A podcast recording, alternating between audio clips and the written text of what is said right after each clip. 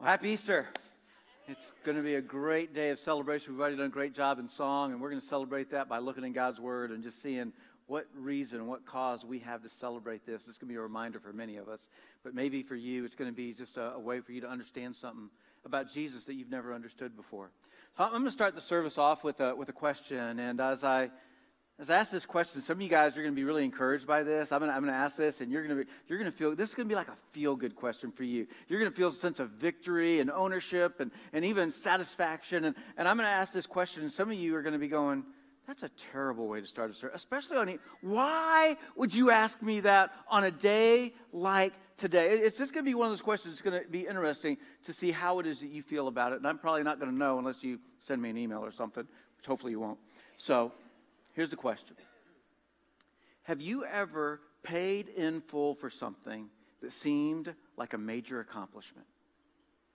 You know, that, that sense of maybe, maybe you went to college and, and you were there for four years, but, but for 14 years you've been reminded of the expense of college because you've had that student loan that you just kept working on and working on and working on. Maybe, maybe for you that, that you bought a car and, and you couldn't afford to pay for it outright, and, and you had this monthly reminder that it wasn't just yours, it was yours and the bank's. And so finally, that monthly reminder ends because you've paid in full for that ride. Maybe, maybe it was going out and getting uh, some toys. Maybe you went and got a jet ski or a four wheeler, a boat, an RV. And, and, and when you got that, you go, I, I, I'm comfortable with payments. And, and then you finally get to that place where you actually paid in full and that is yours and you own it outright that there's several different things that we could look at. Maybe it's credit cards and something you've kept a balance on for years, and you finally said, uh, That's enough is enough. It's time for me to live within my means, and I'm going to pay it in full, and I'm going to be done with credit card debt. Maybe it's been something like vacation debt. Maybe it's been furniture debt. Maybe it's been medical debt. Maybe it was your like Best Buy addiction kind of debt, you know, and, and you just had these debts and they just kind of, and you finally reached the point where you paid in full. Maybe the, the most significant one that, that any of us could do would be when we pay our house in full. And, and we are now living in a paid for home. What a major accomplishment. Something that, that we do around here at church, here at Crosspoint, and many churches do this, is that we teach financial classes. And we do Financial Peace University. We just call it FPU. And we teach that so that people can learn, hey, how is it that I can interact with money in such a way that, that I'm no longer going to have these burdens? I'm going to be able to pay for things in full when I get them, when I acquire them. And so I, I didn't bring all that up, though, to be able to give an advertisement for this class. We're actually just finishing one up the end of this month. But I actually brought that up because I think that it has everything to do with Easter, even though you might be thinking, what in the world does this have to do with Easter? And that is this thought right here that Easter is our celebration of the greatest paid in full transaction. That's what Easter is. It's a, it's a way that, that we celebrate that this paid in full, tra- it's the greatest one of all time. Now, now Easter isn't the paid in full transaction. The, the Easter is really more like think of Easter as our receipt of, of the transaction that took place three days earlier. Because, see, there was the original Good Friday. When, when Jesus gave his life willingly on a cross and he was a sacrifice and he paid in full for your sins, for my sins, that he did this. And, and, and the reason that we can look at this and go, hey, this is the, the greatest transaction, because what other transaction is still being talked about 2,000 years later every single year? That, that, that this is one that we just get to look at. We get to go, hey, this is, this is great. There's something incredible when it comes to this and Jesus paying the price. It, it is the most compassionate transaction that has ever taken place of Jesus giving his life for ours. Now, the crucifixion, it, it wasn't an installment payment, it, it wasn't a partial payment. That, that when we look at the crucifixion, it was one payment that paid in full the sin of all time. Because see, sin is this thing that, that sin creates debt for us. And, and that we get a look and go, this was the time that it was paid in full.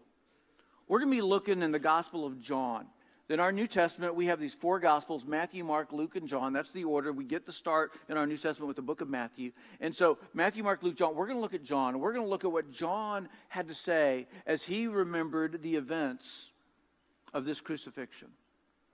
Now, we can look in any one of these Gospels and we can see the details of this crucifixion. And, and John's gospel is unique. There are more things in John's gospel that are more unique than any of the others.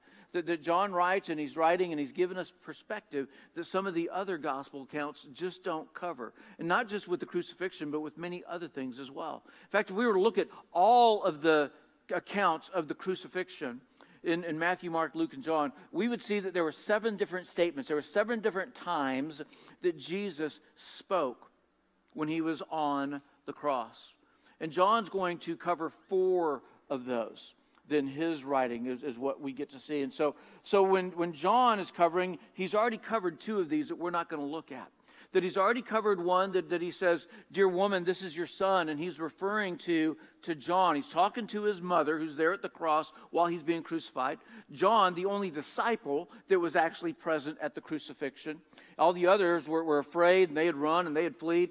But John was there. And, and he says, Dear woman, this is your son. He knows that he is not going to be here any longer. And so, with compassion, he wants his mom to know, This guy's going to take care of you. And then he looked at John and he said, This is your mother.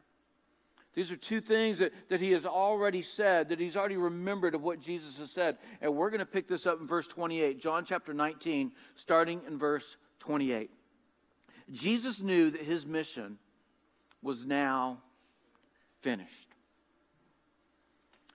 Jesus has been on the cross for about six hours at this point. And, and he knows that his mission is finished. See, Jesus came with a mission. Jesus came with a purpose. And Jesus didn't leave heaven and come to earth and just kind of go, I kind of hope I'm going to make a difference and, and somehow, some way, maybe. He, he didn't leave heaven and come to earth and go, Well, I've got this intent. I, I, I intend to do something. That when Jesus left heaven and he came to earth, he came with an unstoppable determination. And this unstoppable determination was to do whatever it takes, whatever it would take, to restore humanity back to God, to restore what sin had broken, to restore what sin had taken. That was Jesus' mission. And he now knows that he has finished this mission. One of the things that we'd have to look at some of the other gospels to read about is, is that we would know that, that Jesus said while he's on that cross earlier, he said, My God, my God, why have you forsaken me? Or, or why have you abandoned me? And he felt something that he had never, ever felt before. That, that, that from before there was even a beginning, he had always existed. And existed in heaven and existed with God. And, and he had always felt this connection. He had never sinned, but because he took on our sin, he felt a disconnect because that's what sin does. It breaks fellowship, it breaks our relationship, it breaks our connection with our Heavenly Father. And he's experienced that already. And now he knows that his mission, it's finished. That he came and he has done what he set out to do. So we look at this. Jesus knew that his mission was now finished, and to fulfill Scripture, he said, I am thirsty. Now, it wasn't a, an easy thing for him to say that he's been beaten near to death. He's, he's carried his cross until he could not carry it anymore, and somebody else had to carry it the rest of the way. Then they nail him to this cross, and he has been up there for nearly six hours. And he says, I'm thirsty. And he does this to fulfill prophecy, to fulfill scripture. He says this. A jar of sour wine was sitting there, so they soaked a sponge in it, put it on a hyssop branch, and they held it up to his lips. And when he had tasted it, he said, It is finished. That, that, that after tastes that, he goes, It is finished. And as he says this again, it's it's a struggle for him to express this. And, and he says, It is finished. He, he struggles. He has to push up to take a breath to even express it. But, but he says this, he says this in this Greek language. It's, it's tetelestai. And he says this, tetelestai. And, and what he says with one word, we translate most commonly, it is finished. But to tetelestai is an accounting term. It, it, it's a measurement of a transaction. And that's what Jesus says. And he, and he uses this accounting term and he says this. And we translate it, it is finished. But let me tell you what this word literally means. Tetelestai, that it is finished. It, it means paid in full. That is what this means. It means paid in full. And Jesus knew that he is now paid in full the debt of sin. Now, he didn't owe God anything, he didn't have any debt with God. But he came to pay the debt of humanity, the debt of us individually, to pay the debt that sin creates. Because that's what sin does it, it creates debt. And Jesus' mission was to pay a debt he didn't owe. That was his mission. And he came and he finished his mission. Paid in full is what he did on that Friday. That sin, yes, it, it creates debt. and you know, some of us, some of us have a pretty big credit line with God, don't we? That we got a lot of sin and, and, and it's not even confessed. We haven't even handed it. We're just like going to kind of care. No, that's mine. I still want that one. And I'm not willing to change. So no, I'm not. not. And we, some of us have a really big credit line. So some of you, you, you guys go, I, I, I hate using credit. And so you're like going, even with God, I don't want his credit. So you're like, it's been 17 minutes. God, I'm, I'm sorry. I, am I'm not even sure what I've done, but I'm sorry for it, whatever it was. I just, I got to confess it.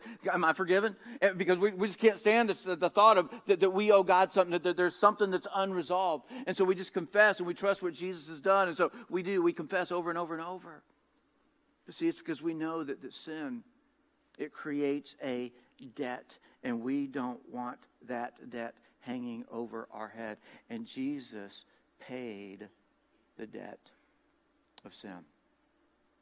So I want to I want to share a thought with you, and and this is the one thought that I really want you to capture. You, if, if you end up tuning out, you've already tuned out before, or you're going to tune out, would you at least tune in to this? Because th- this is this is the most significant thing I, I really have to say today, and it's this: to benefit from the crucifixion you have to believe in the resurrection. That yes, he paid in full, but to benefit from the crucifixion, in order to benefit from the crucifixion, you have to believe in the resurrection. And, and that's what allows our debt to be paid in full when we believe, we trust Jesus and what he has done for us. We trust who he is and what he has done. That in order to benefit from this eternal transaction, you have to believe in Jesus' empty tomb. It's the only way we benefit. So I want to share with us, with everyone this morning, something that, that we know that because the tomb is empty, we know. There, there, are four things, four big thoughts that I want us to grasp, I want us to comprehend, or I want us to be reminded of if you've already known this. That because the tomb is empty, that we know. And that first one is that we know God finished what he started. And we only know that because the tomb is empty. That because it's empty, we know that God finished what he started. That earlier in the book of John, if we back up to chapter 3, Jesus is having a conversation with this guy, Nick, and he's a religious leader, and, and he came to him at night. And uh, the speculation is because he knows that all the other religious guys are going, hey, we reject Jesus, and so, so nobody talked to him or against him. And, and so he goes at night, and, and so he's there, and he's there secretively, and he's really inquisitive, and he's wanting to know some things from Jesus. He's starting to see something in him that he goes, I, I think you're legit. I, I, I think you're the real thing and he just wanted to know for sure. And so he's been having this ongoing conversation, and John writes about this. But we're going to look at, at verses 16 and 17 together.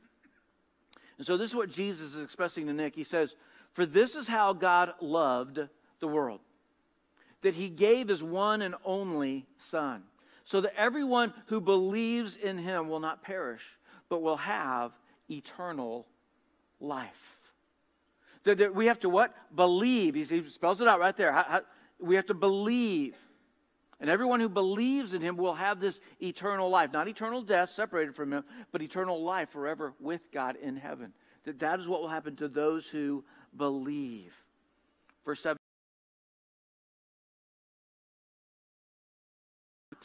To judge the world, but to save the world through him. Now, there are people that don't even know much about the Bible and don't even know much about Jesus, but they are all bought in to that verse. Okay? Yeah, yeah, yeah, leave me alone. Because Jesus, he didn't come to the world to, to, to, judge the world. And so why, why are you judging? And, and, and they take this, this approach and they're just like, hey, if Jesus didn't come to judge, then you shouldn't be judged.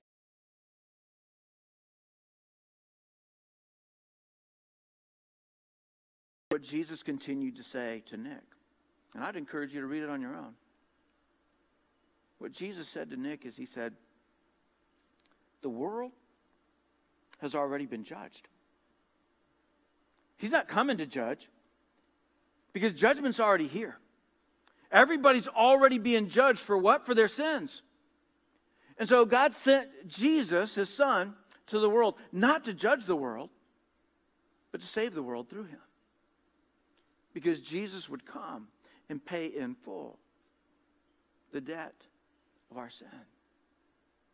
But in order to benefit from the crucifixion, you have to believe in the resurrection.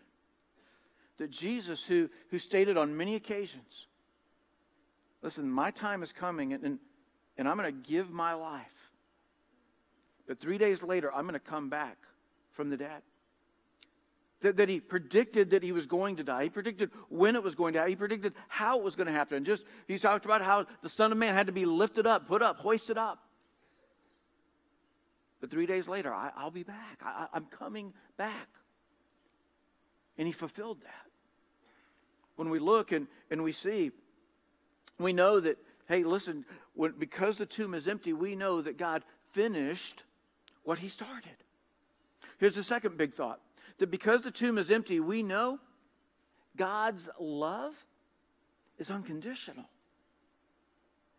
That, that we know that because the tomb is empty. That again, in this book of John, right about in the middle of this book, when we look at this in John chapter 15, and, and in John 15, it, it records the longest prayer of Jesus that, that we know of. And, but Jesus, he's talking and he's interacting with his disciples. And he says this to them. We'll start in verse 13. He says, There is no greater love than to lay down one's life for one's friends.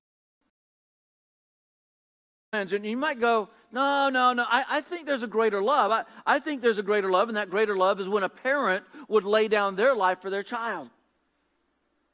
Well, see, that's not a, that's not a greater love. That's an instinctual love. That, that's a love that, that's an oblig- obligation, obligatory love that, that, hey, that's our, and we're to our own children. But, but a friend, a friend, when that opportunity comes along, the friend.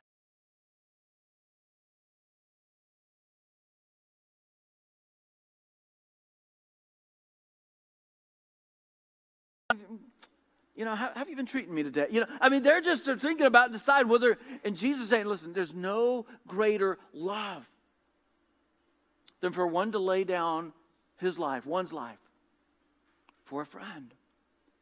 And then Jesus said this to his disciples He says, You are my friends. Conditional clause. If. You are my friends if you do what I command.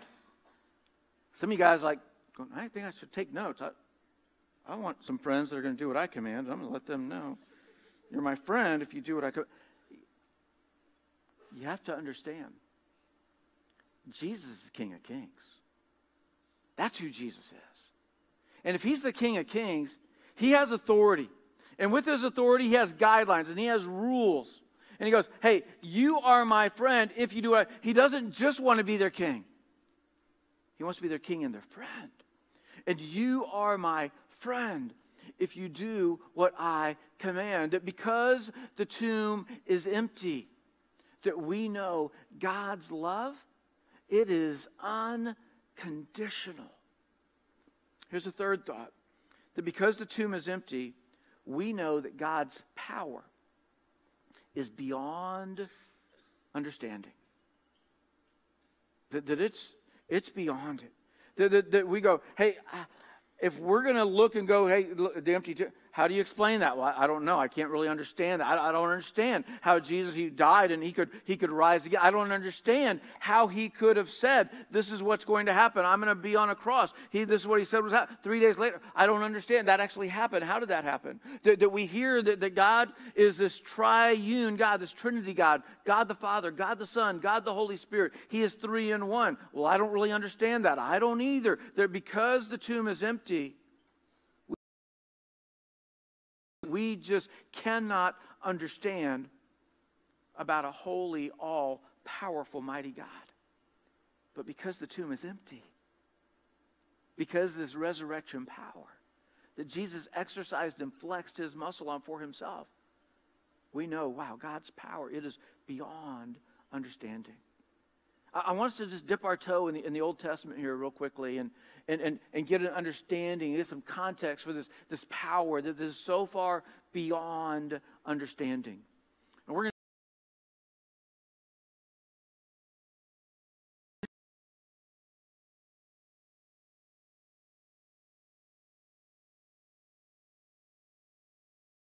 for these Ten Commandments, he did it through that, that he was leading God's people out of captivity, that they had been captive for 400 years, and Moses is this guy that, that led them out of that captivity. Well, well Moses was God encounter. And he's tending sheep one day. And as he's tending these sheep, up on this hillside, what catches his eye is there is a bush and it is burning. And he looks at it, and the bushes beside it, they're not burning. And while it's burning, the leaves aren't being consumed, they're, they're still intact. And as he approaches it, the bush speaks to him. And this bush says, Moses, take off your sandals. You're standing on holy ground.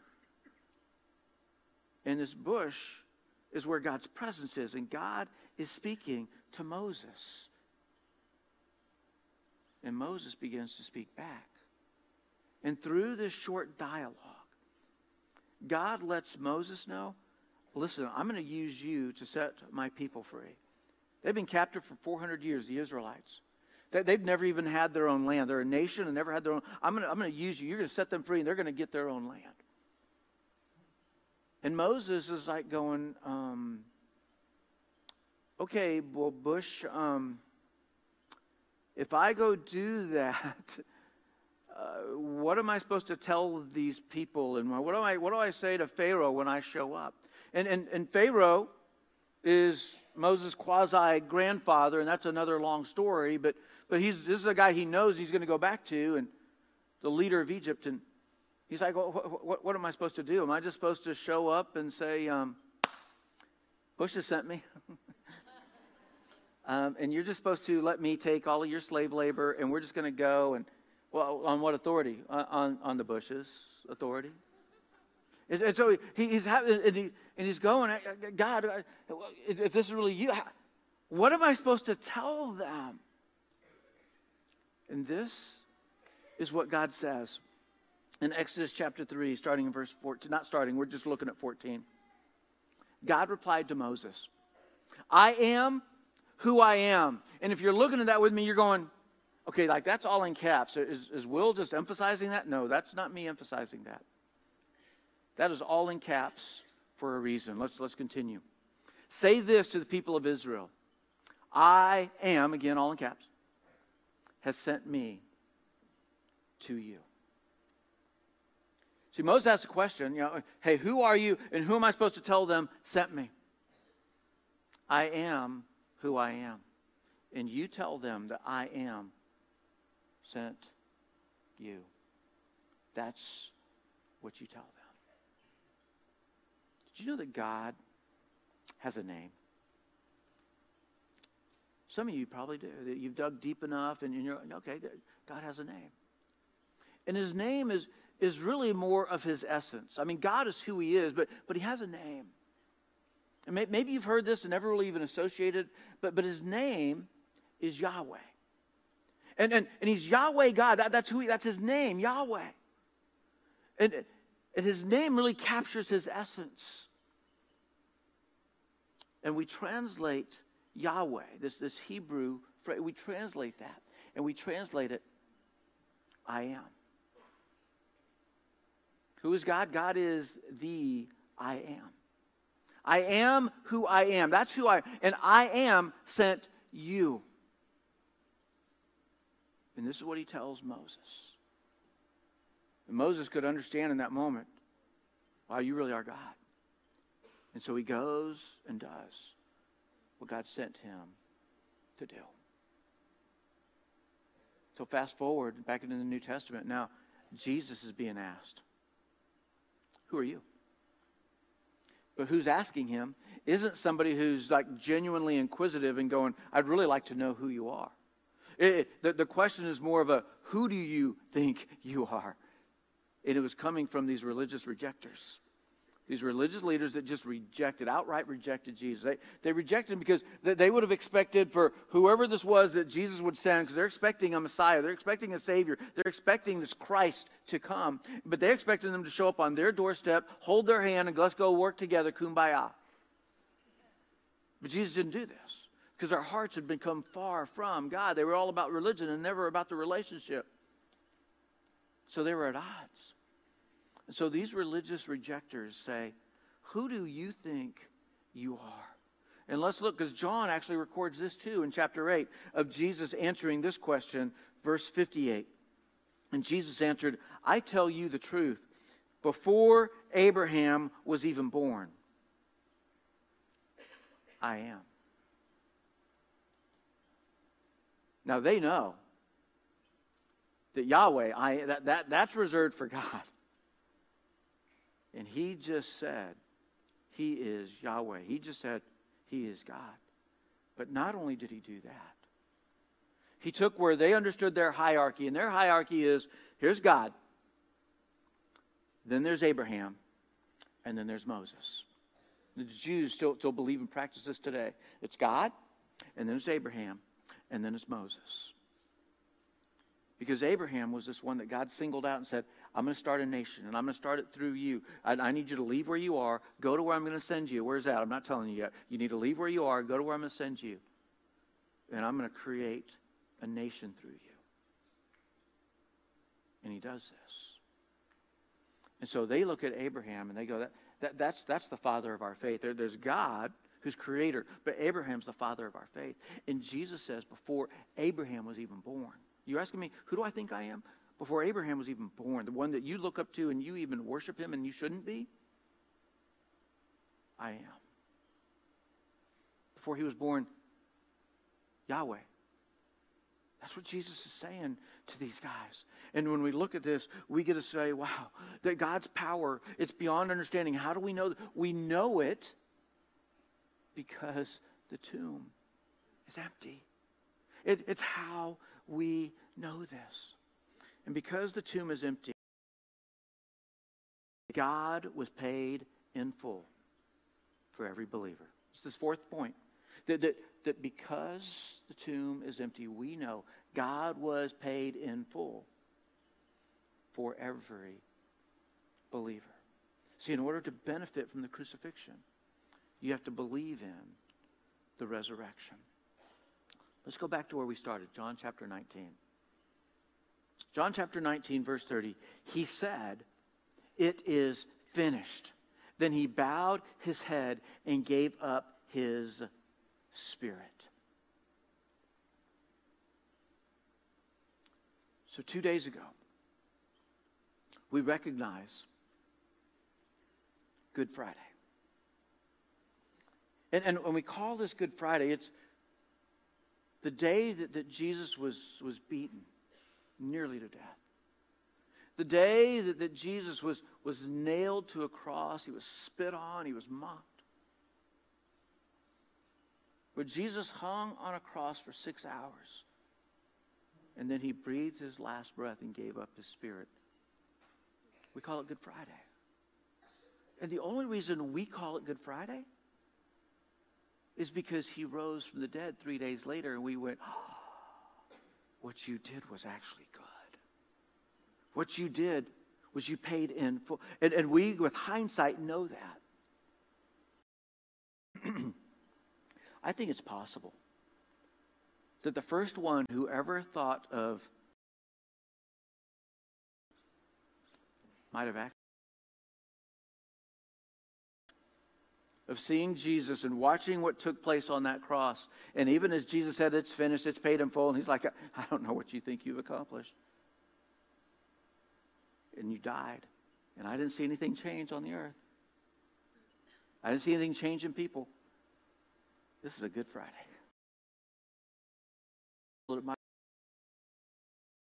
That had that first thought. Could you imagine that in that moment of, of Satan, of him beginning to question Jesus. Who? Who are you? And, and he would ask this question Did you really think you could make a difference? So I want you to check this out. Because imagine if he were to write a letter to Jesus that day, what it might be. Jesus. Who do you think you are? You came riding into town. You claimed to be. Shouted, Hosanna! Oh, it looked like they loved you. But they didn't. They did not love you. They did not heed your words. They were not your friends, they were your enemies. And before the week had even ended, they crucified you. Now here you are, nailed on a cross, naked and weak. Of course, the only reason I'm here is because I know what you're really up to. You're paying for something.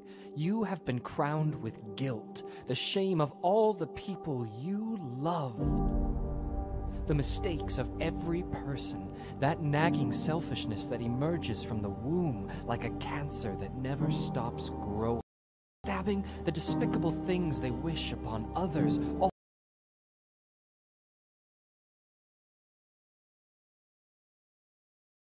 see you pushing with your feet, trying to breathe underneath the weight of it all. All the petty anger of prideful men of entitlement, the material obsessions, the unspeakable amounts of money they spend on looking good while their fellow humans are starving. What does it feel like knowing that all of this is on you now? Every divorce, every abandonment, every deadbeat dad, every gunshot,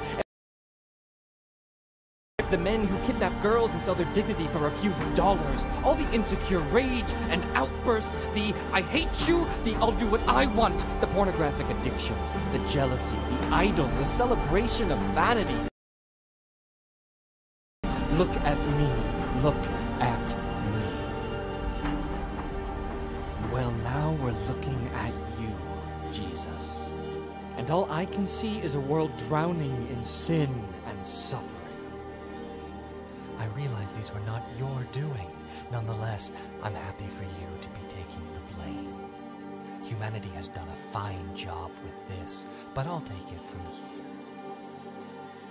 Before we're done, I just have to ask what kind of person claims he can forgive the whole world, Who do you think you are?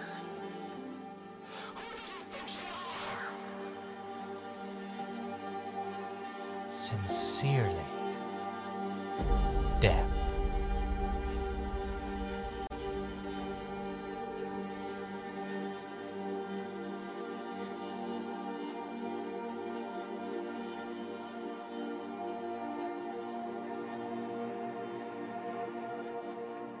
Dear Death, I got your letter.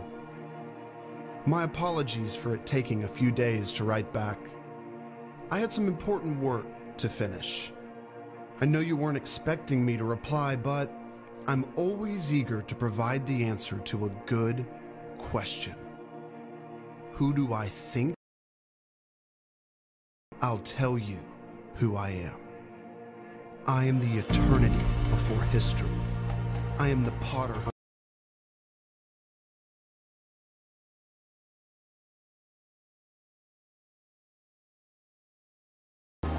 Am the co-conspirator behind the scandal of grace. I am the key.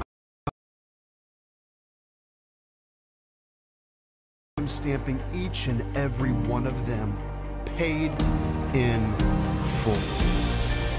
Who do I think I am? I'll tell you. I am the I am the towering wave of mercy that can quench its thirsty flame. I am the billowing storm.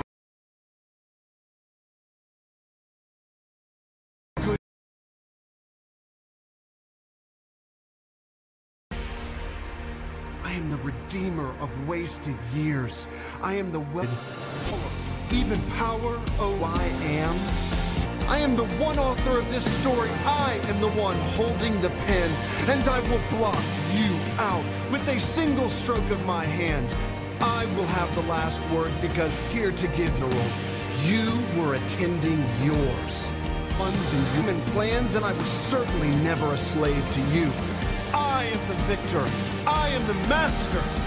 I am the one who sets the captives free. And not only have I broken your grip on me, but I will pry your fingers from all who call my name. You are done. You are powerless. Your work is null and void.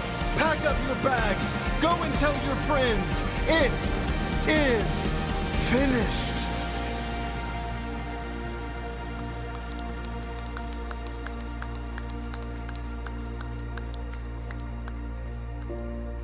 Case you're still wondering, who do I think I am? I'll tell you who. I am. Sincerely, Jesus.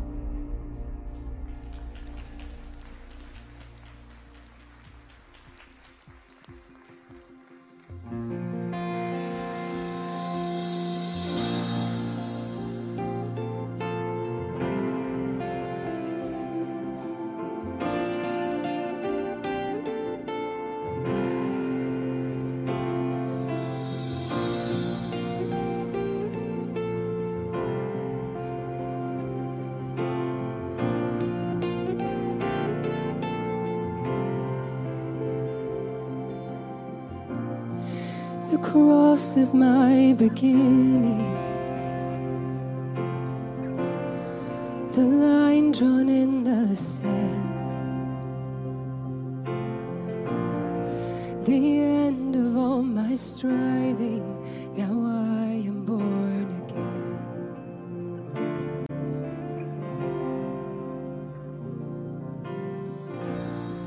There Jesus was forsaken.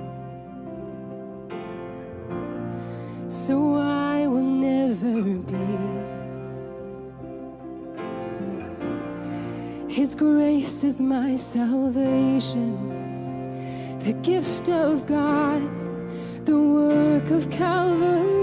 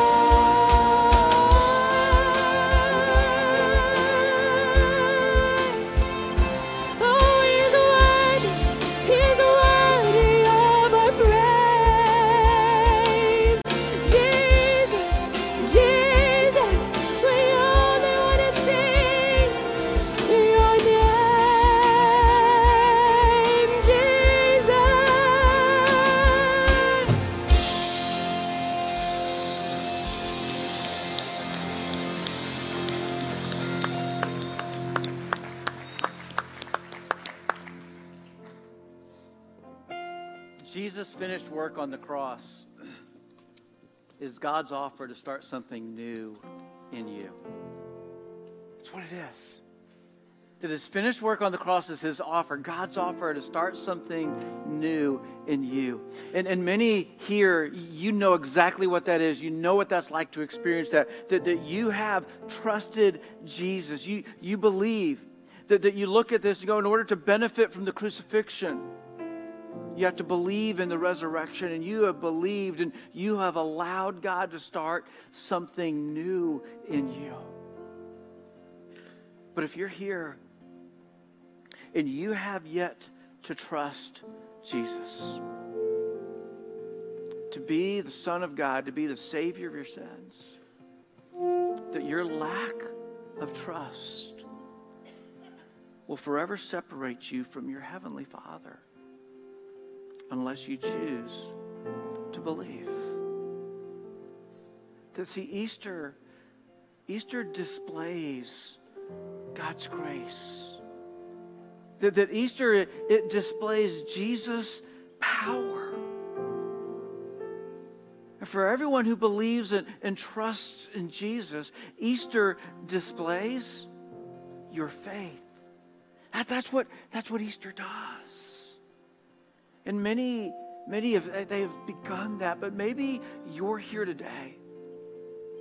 And you've only been familiar with God, you've only been familiar with Jesus, and you've never really had a relationship, especially one that was built on belief, trust, faith of Jesus leaving heaven coming to earth to do a work on the cross that he finished so that your sin, your debt could be paid in full. That Jesus did that for you. Listen, there's a, a prayer that I'm going to have displayed, and, and, and this prayer is a prayer that, that many of you, you, you've prayed a prayer similar to this. But maybe someone in here or several someone's has never really prayed a prayer like that, especially praying a prayer like this and, and meaning it. In this prayer, Jesus, I, I believe that you paid in full, that you did that, the debt my sin created. And that with this prayer, that, that we would thank him and thank you for doing for me what I could never do for myself. I'm going to ask that, that we would all say this prayer together. So you're not going to bow your head. You're not going to close your eyes. You're just going to look up at a screen and, and for us to just all say this prayer together. And that maybe for you, this is just going to be saying a prayer like a prayer that you've already prayed before. And this is going to be a reminder of your gratitude. But maybe there's someone or several someone's in here that you've never done anything like this. And that there's just been a lot of dots connected, and the Spirit of God's just doing a work in you today. And that this is going to be a prayer that you're going to pray with the deepest of meaning. So let's just say this together. Jesus, I believe you paid in full the debt my sin created. Thank you for doing for me what I could never do for myself. Amen.